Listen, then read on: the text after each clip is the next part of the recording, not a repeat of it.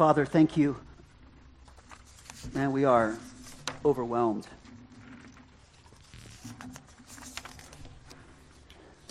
Overwhelmed by your wisdom and your mercy and your grace and your patience. And I'm overwhelmed because how could you use me? How could you use all my brothers and sisters here, Lord? Do they know the mistakes we've made? Do they know how limited we are? I mean, we're not even good at being Christians, but yet you use us and, and you love us and you continually are here in, in our presence, in our midst. And so we're just overwhelmed and we're grateful, Lord. I pray that every word that would come out of my mouth, it's not from you, you would stop it. And, and only your words that you want me to say would come out. I pray that the people that want to hear what you have to say, who have eyes and ears to see and hear it, would. And those who aren't ready, that, that maybe today it would be stored in their spirit, Lord, and at some point in time it would click. So be with us as we go through a very familiar scripture. Make it new. I pray. Amen. Ooh, look at that. See that? For God so loved the world.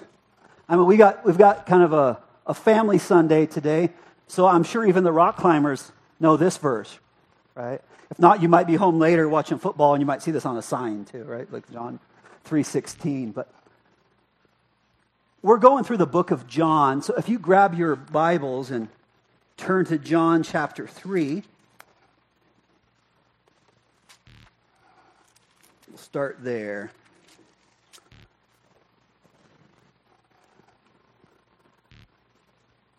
Before we get there, you've probably heard this, right? Context is important. You know, you, you, you take any little verse, right? We put those numbers there. If, if uh, John wrote this, he didn't say, and for chapter 14, Jesus said, no. right? We, we put those divisions there. So let's take a step back. Uh, we went to greater length at discussing this in Sunday night church. It's not a closed club, man. Everyone come. So, four to six, we talk about these things. We, we ask questions, we get in deeper or take appropriate uh, field trips, right, on, on other s- sections of Scripture. So, you're welcome to come. Jesus is talking, right? Who's he talking to in this ch- chapter 3 here?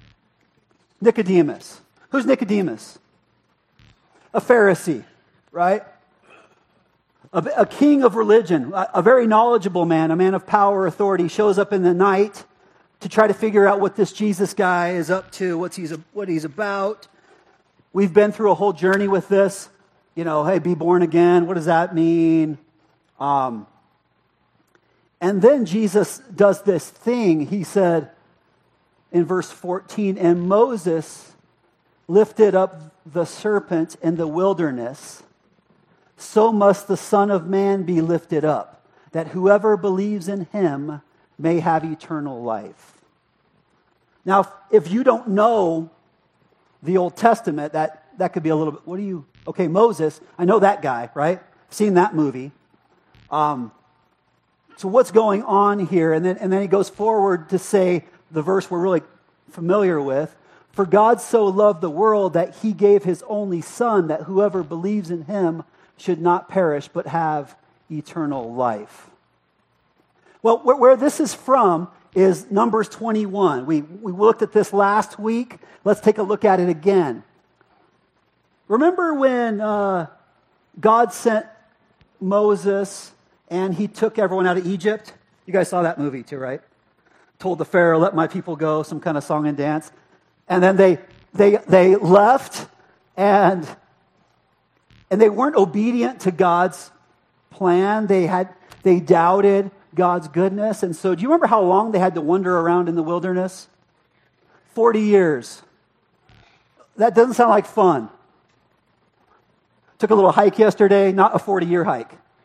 That, that's a law of diminishing returns. It becomes less enjoyable over time the more that you do that. Well, the people were getting grumpy often because even though they were captives, this is how we work, right? Even though they were slaves and captives, they got comfortable with that life.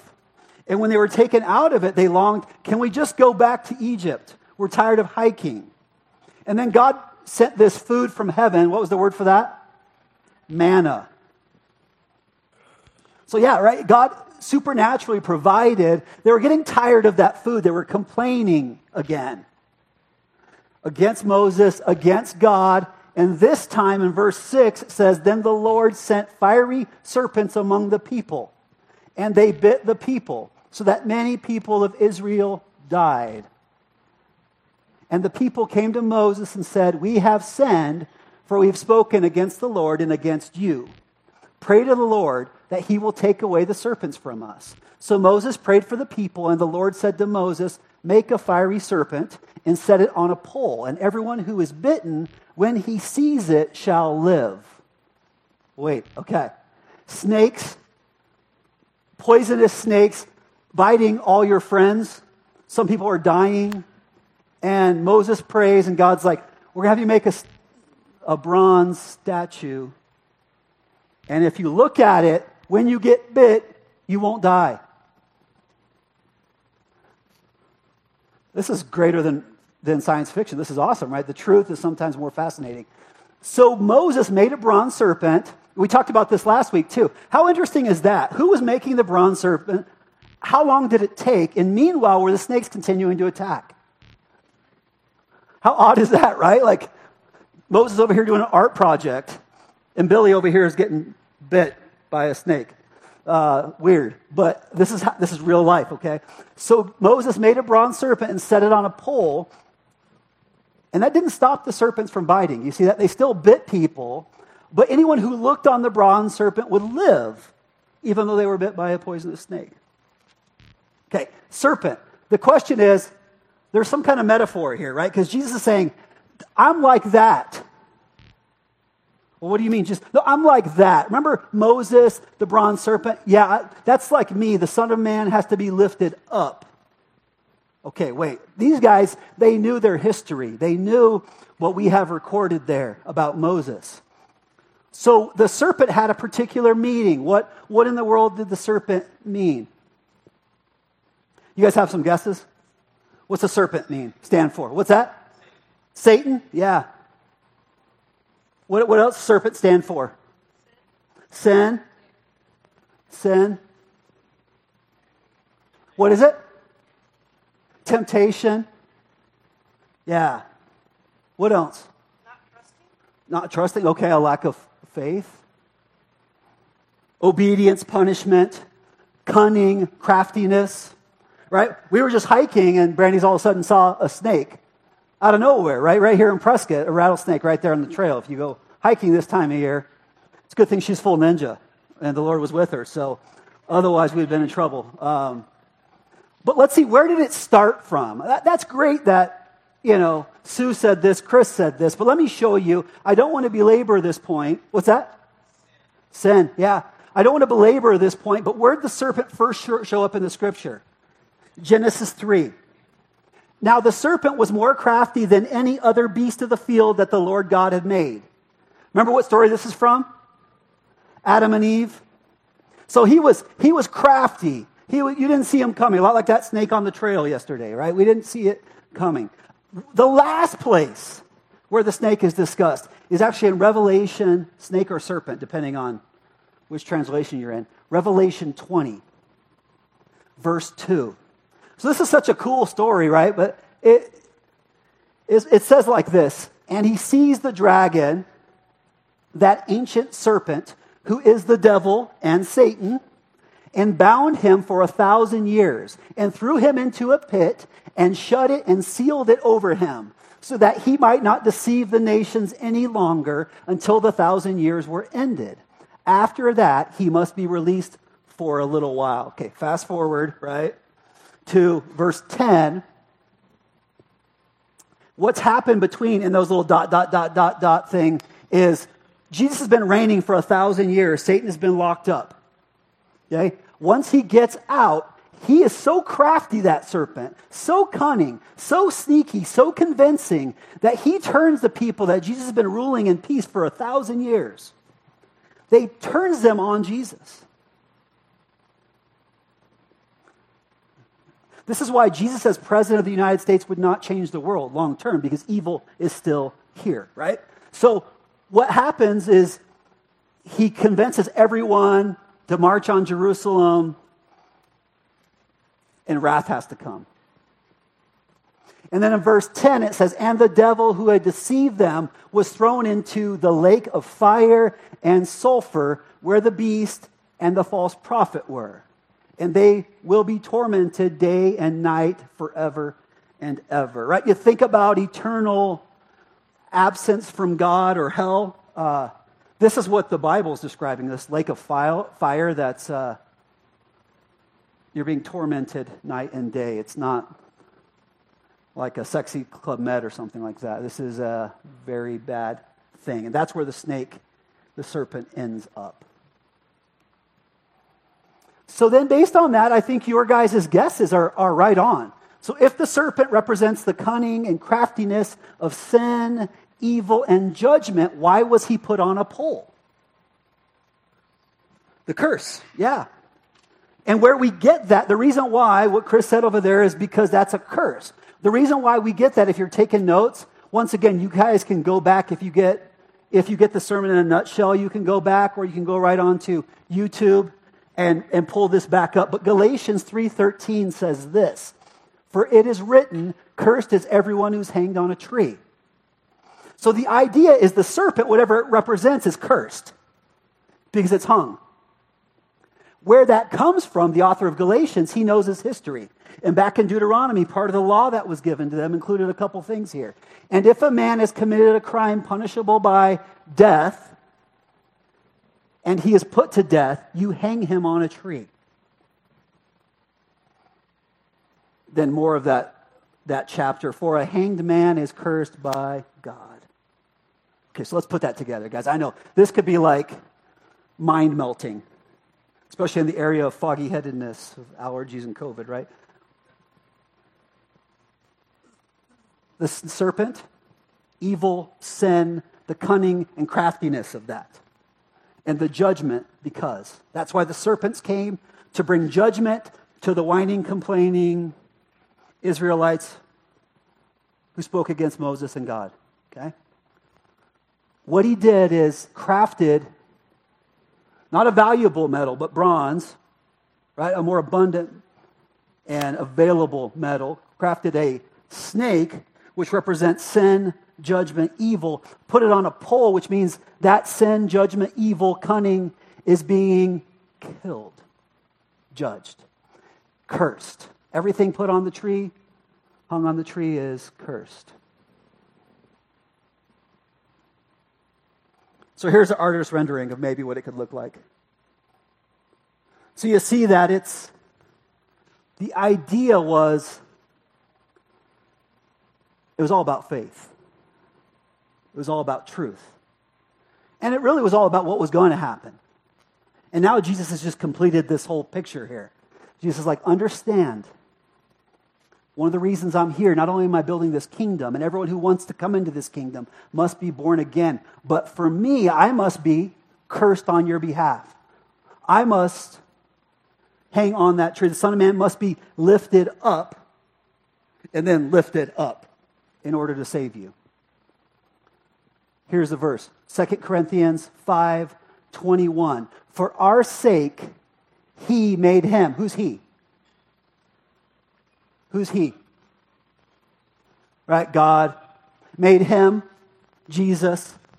For God made Jesus to be sin. Not, not just to sin, but to be sin. Who knew no sin, he became sin even though he had no sin so that in him we might become the righteousness of God.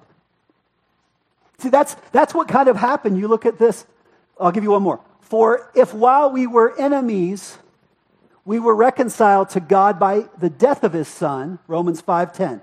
For if while we were enemies, we were reconciled to God by the death of his son. See, that's what's happening. Jesus had to be cursed so we could be reconciled, returned to relationship with God much more, now that we are reconciled, shall we be saved by his life. More than that, we also rejoice in God through our Lord Jesus, through whom we have now received reconciliation. So here's what's happening. I'll go, you were, someone's writing that? Okay, so what's happening? Let me go to the picture and I'll come back.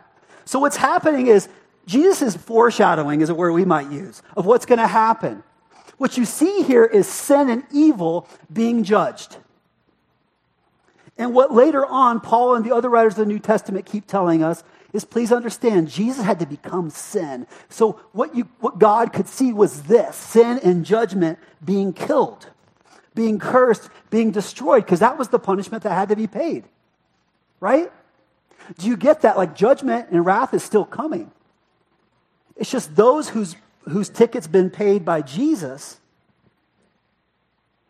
we're, we're alive forever, right? Not physically, but spiritually. So, what happened is Jesus first took this form, took the form of sin to take on curse, shed his body, and then was resurrected. And now he's ascended. While we were enemies, while you were an enemy to God, Jesus became your sin.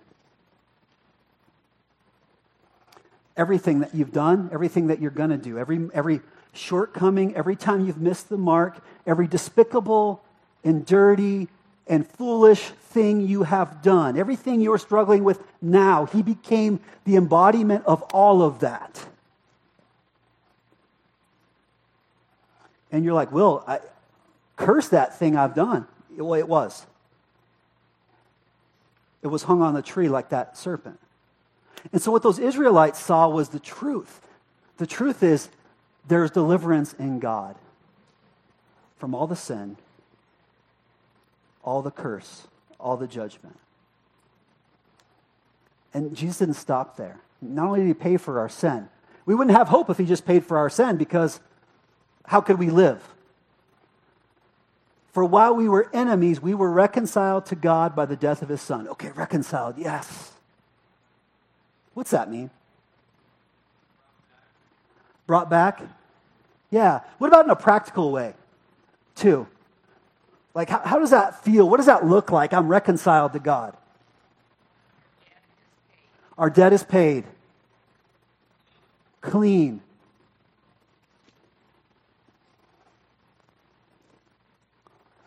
Yeah.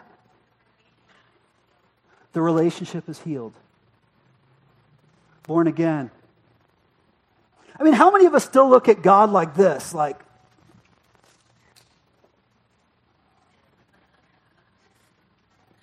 right? Right? How many of us still look at God like this? Or,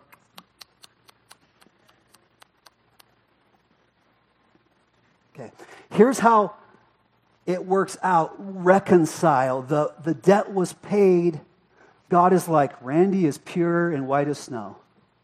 And Sandy laughs, right? Because she's been living with him all these years. She knows it's not true in his own will, but because of what Christ has done, who Jesus is, the fact that he killed every wrongdoing of Randy on that cross, like that snake. And then he went beyond that, much more now we are recon- now that we are reconciled, it's what's happened, shall we be saved by his life.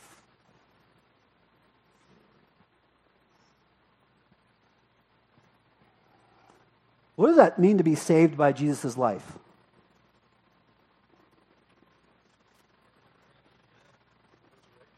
Resurrected? He took all your sins? gave us an example. This is all very good stuff. You guys are smarter than me.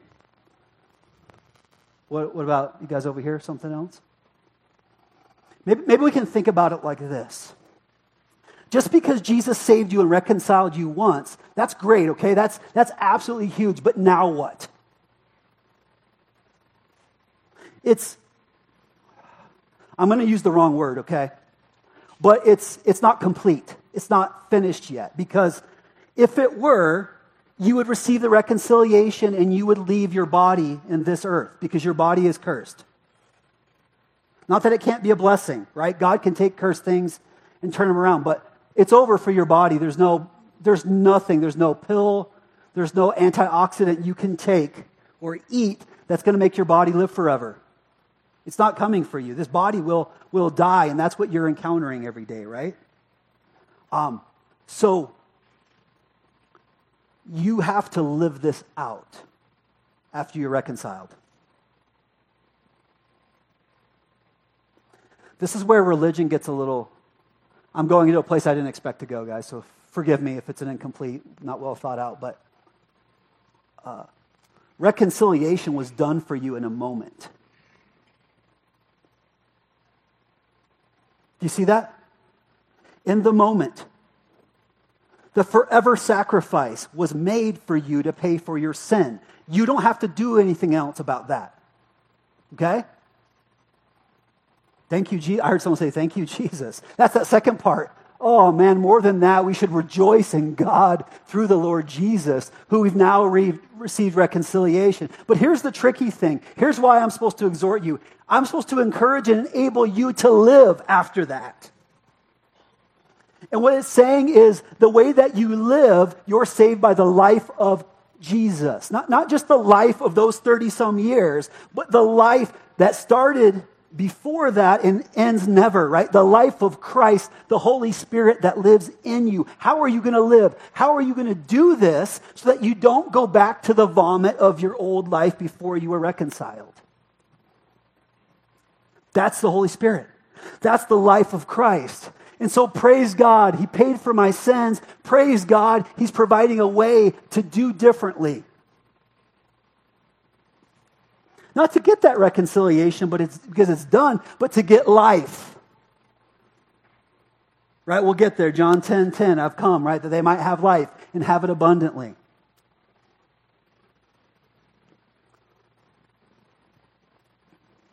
So now in light of that, let's look at this John 3:16. For God so loved the world. Here, what does the world mean? Okay, the people. Yeah, because it could be like the planet, it could be the people, it could be systems. I, I don't think it's the planet. I mean, although he loves it, that's not why he came. It's not for the world systems, clearly. Um, I, it's for the people, for the you and I's, for our neighbors, our friends, our family co-workers.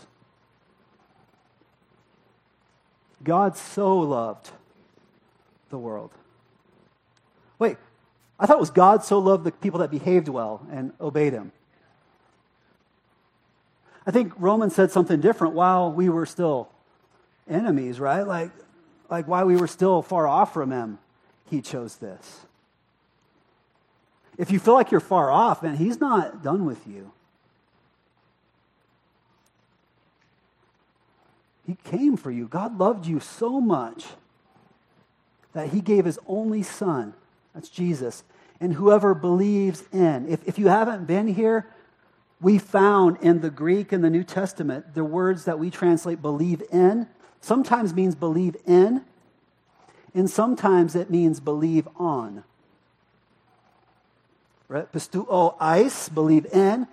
Pisteuo epi, believe on. This is actually believe in which messes with my brain a little bit. And I might be wrong in this, but I love it because this is how it really works. When you come to Jesus and when you throw yourself at his feet, the best you can do is believe in him. Right? I believe in you. I, I know that you're real and I, I want to walk this. It's kind of like Nicodemus knew about him, but, but Jesus had to say, I can't explain to you how the Spirit works unless it happens to you and you don't believe me anyway. And so that's like that. Until you start walking with Jesus, it starts by believing in him. And as you walk with him more, what we should see is like, wow, that Jerry, I'm seeing him believe on Christ more and more and more. Does that make sense? It's kind of like that guy, right, with the, the kid he wanted healing. Well, if you have faith or if you believe, your, your child will be healed. And then He's like, I believe. And then he was honest. He's like, but help me because I'm having a hard time believing.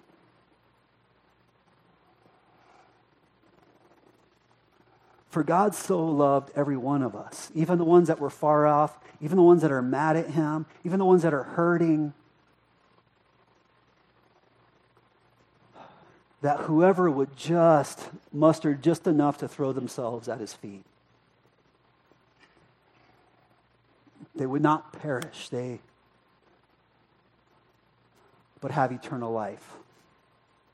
And then we forget to add the second one, which is really important. Verse 17 For God did not send his Son into the world to condemn the world, right? So, what does that mean if you're feeling condemned? Where is that not coming from? Not coming from God. Okay. As a matter of fact, there's a scripture that says it's His love that leads you to want to do better and change your life, not His condemnation.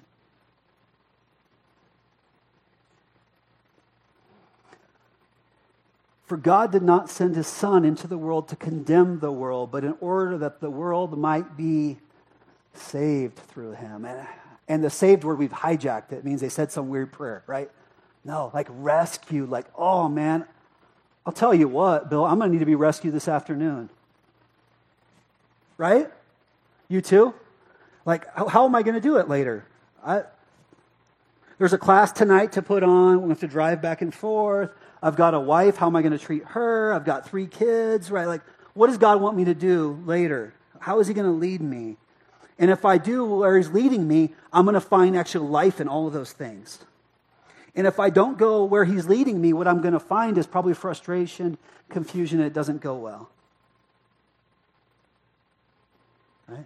I got teenage kids, so that's kind of weird. Do you push into them or do you lay back? Right? Because it's a dance. I've got a wife. Do I touch her or not today? Right? Like, I don't know, right? You, you need life advice. And that comes from the Holy Spirit in you. You need the rescue because we're not here to judge like, uh, well, saved, you're, you're good to go. I'm not the heaven and hell judge. I'm telling you the truth. I want you all in sons and daughters of God, filled with the Holy Spirit, walking with Him more and more. In verse 18, whoever believes in Him is not condemned right? That final judgment. Don't be confused. There is conviction, like, oh, that was wrong. But, it's, but condemnation has a final nature to it. And when you feel condemned, what it is is like this I, all, the always and never statements are signs of condemnation. Oh, I'm never going to get over this. Oh, this is always going to be this way. And when you feel always and never, what do you do? You repeat it.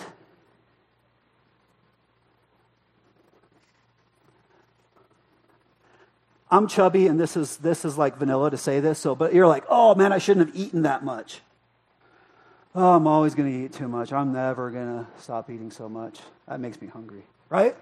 And the same thing goes with all the vices of the world. You, you give up.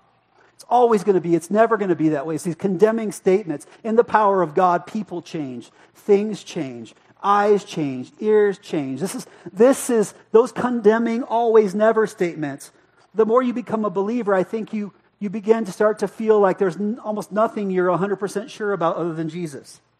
Right? I used to think this, but now God is changing my mind about it. But whoever does not believe is condemned already because he's not believed in the name of the only Son of God.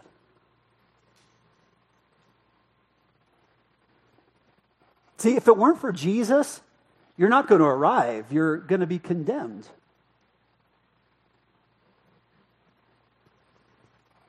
I mean, you're driving a really fancy car 100 miles an hour towards a cliff, and you can't see it, right? The cliff is coming.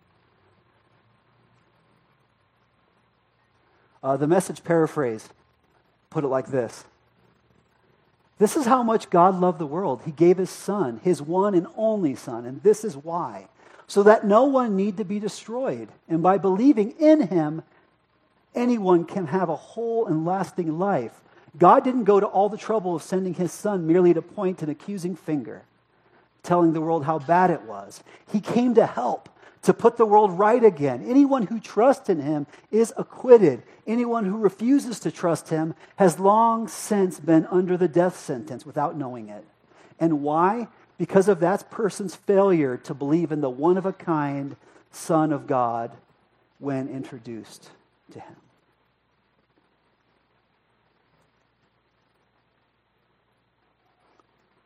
For God did not send his Son into the world to condemn the world, but in order that the world might be saved through him.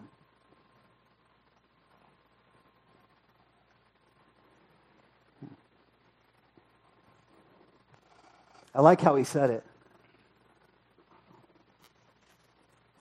How will you respond when you're introduced to Jesus? Maybe you can help me with this end part here. Tell me about Jesus. Because some of us really need to remember. Guys, this is what I'm loving about this John thing. Praying about it, we believe that God's like, listen, we've got to go back to the root where this started. We've gotten so complicated and so distracted, m- making the minor things major. Let's go back to the actual author, perfecter of our faith, the one that we met or are supposed to meet. And, and so I, I want your help.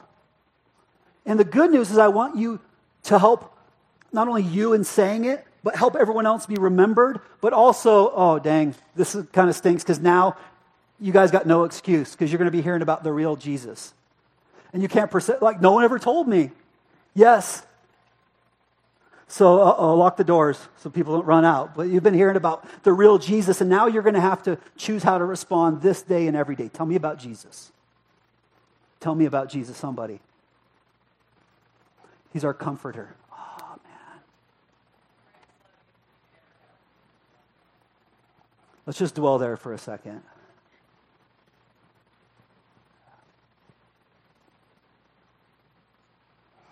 Anyone else? Have you ever just needed comforting? You know, you know what it feels like? Okay. Now, if you haven't, pay attention to this. Okay. Pay attention to this. The next time, all you really need to do is be comforted. Give Jesus a try. Sounds very unreligious, I know, but it's, it's true because you'll try the other things, but not that. What does it look like to be comforted by Jesus? Can you explain anything like that?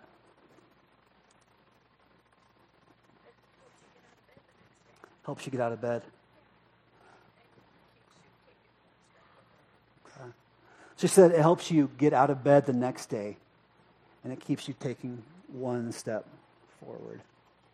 You ever been in bed and not wanted to get out? Thank you.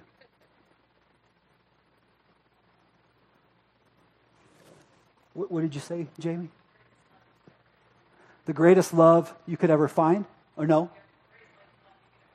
Greatest love you could ever know. What's that look like? Feel like? What is it? I'm sorry acceptance. Yeah. Yeah. Yeah. Yeah. All encompassing. Okay, so what she's saying is have you noticed how hard it is to just fall in somebody's arms, to really be that vulnerable? Right? I'm putting a little bit different words, so if I'm going off, this, stop me, okay? How hard it is, right? Like, I mean, when's the last time someone picked you up, right? Like, but to be vulnerable, to be known, because even the people closest to you in their own humanity, it's really hard to just let yourself go and really just to receive that acceptance. Yeah, yeah. He's your constant.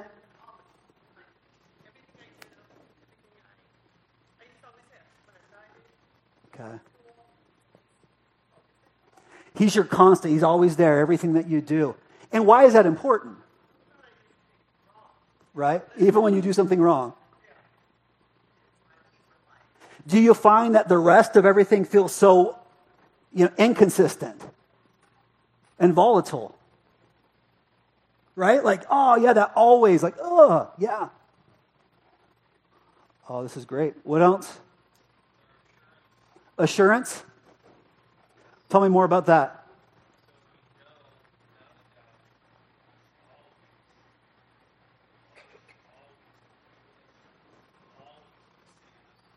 Hmm. Yeah. Yeah. Is it, is it safe to say on the end, I'll repeat that and you can correct me, but on the microphone, is it safe to say it's almost that feeling like it's going to work out? Yeah. So that assurance, right? What he's saying is it's like, man, he is always there for you. He's he's always someone you can count on. And so it almost gets to that point. The more you walk with him, you can sit in more confidence just to say, no matter how hard this is, it's going to be okay. Like, right? Like, even if I go way the wrong way, he's going to bring you back. What's that? Peace. Yeah, that peace comes from it, right?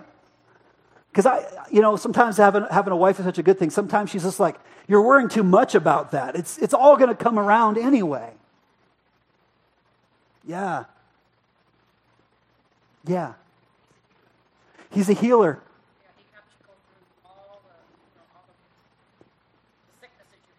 Mm.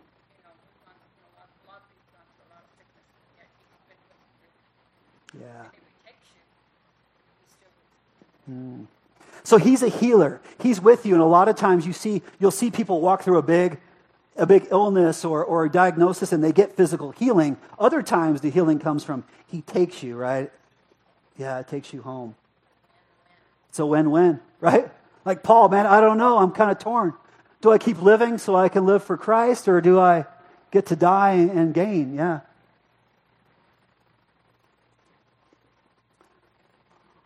Someone else? You're washed.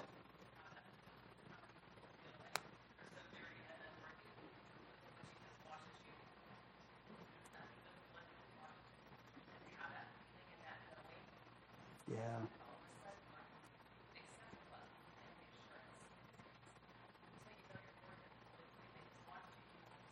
Mm. That's a good point. Yeah, that's what she said, that, that being washed. Because so many things, mistakes that we make or things that happen to you, they'll make you feel filthy. But the only thing that can really cleanse you is the, is the blood of Christ. And so, and until you receive that and believe it's true, right? And I'm not saying that in a religious term, but really like, no, I really believe it right now. I can come before God and, and say, I feel filthy, like, because of what I've been through what I've done, and I need to be cleansed new. And until you actually believe that that can happen, you won't do it. You'll stay in the filth. And I think that is the truth. The truth is, it always comes down to you don't act a certain way because you don't believe that's the right way to act. So when your believing changes, your behaviors change. We got to get past the change your behavior right now and past the, oh, my behavior doesn't matter both of those lies. The truth is, once my belief changes, and sometimes believing, my belief changing means walking out in it. Right? That's where the action comes in. Because the heart is, I really want to change. Right? Go back to that example. If a person really wants to change their life, I smoke and I don't like it. It always has to start with not smoking. Right? Well, the works don't. No, yeah, but you will smoke forever until you stop smoking. I, I keep gaining weight. I'm eating, you're going to have to eat less. I'm addicted to something. Yeah, you can't stop eating, eating less. That's why. But do you see that? So, I, anyway, it sounds like a generic TED talk, but everyone who's, who's come past something, through something, overcome something, there was always a moment when they, their belief changed and they believed there was a way out and then they walked it out. And that's where John 3:16, 17 and 18 have to hit us. So gentlemen, I want to invite you guys back up. And uh, if you play instrumentally for a little while like we always do. And here's the invitation. Um, I propose to you that John 3 16, 17, and 18 is actually a, a section of Scripture that's helpful for everyone. Okay? Whether you came to the wrong place today, you thought this was a spa or something, and you came in the wrong place, or you're 155 years old and you were born at church, okay? And everyone in between. No matter if you feel like you've never done something wrong, which you're wrong, or you think you do everything wrong, which you're also wrong, and, and everyone in between who's telling some version of the truth. Here's, here's what's happening, okay? I, what I want us to do is I want us to pray together. We don't do this enough. I keep telling you you're the church, I don't let you do it. Start thinking about that, right? Because what do you do? You go to church, why don't you come up here to the holy man? And I'll pray for you in a magical way that's more powerful than how Sue could pray for you. Wrong, wrong. Like, this has to stop. So, what if you guys prayed for each other? Pray for each other. Where you're at, if you need me, I don't have holy prayers, but I'm just a person like you, okay? But if we would pray, if we need to come, we need to let this scripture bathe over you. And I'll, I'll start by reading it again, okay? I want you to accept the fact that God loved you so much that he sent his son to rescue you.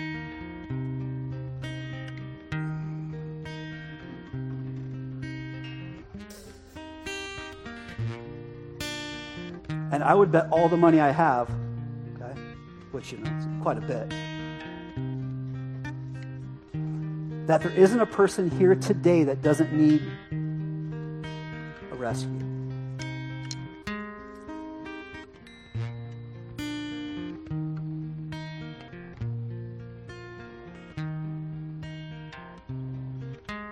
And there's not a person here that wouldn't benefit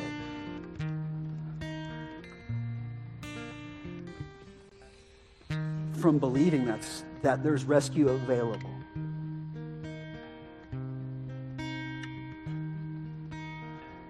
So, could you pray that for each other?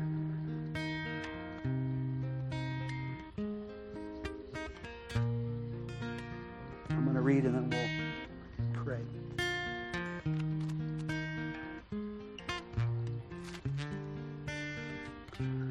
For God so loved the world that he gave his only son. That whoever could just muster up enough belief to believe in him. Not perish, but have real life. For God did not send Jesus into the world to condemn the world but in order that the world might be saved through him. Because whoever believes in him is not condemned, but whoever does not believe is condemned already, because he's not believed in the name of the only Son of God. Now pray. We pray for one another. You're so bold.